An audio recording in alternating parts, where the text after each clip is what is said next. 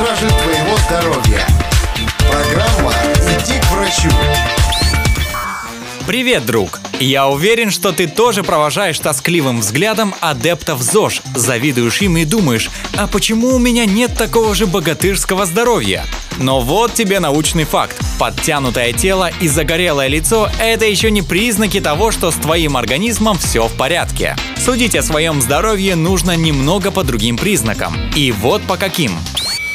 Авторитетная контора под названием Всемирная организация здравоохранения утверждает, что понятие «здоровый человек» не связано с тем, как ты часто болеешь. Куда важнее состояние полного физического и душевного благополучия. Осознать, что ты в нем находишься, довольно просто. Во-первых, у тебя должен быть нормальный аппетит. Во-вторых, никаких проблем со сном. Обязательное условие – это то, что ты просыпаешься отдохнувшим.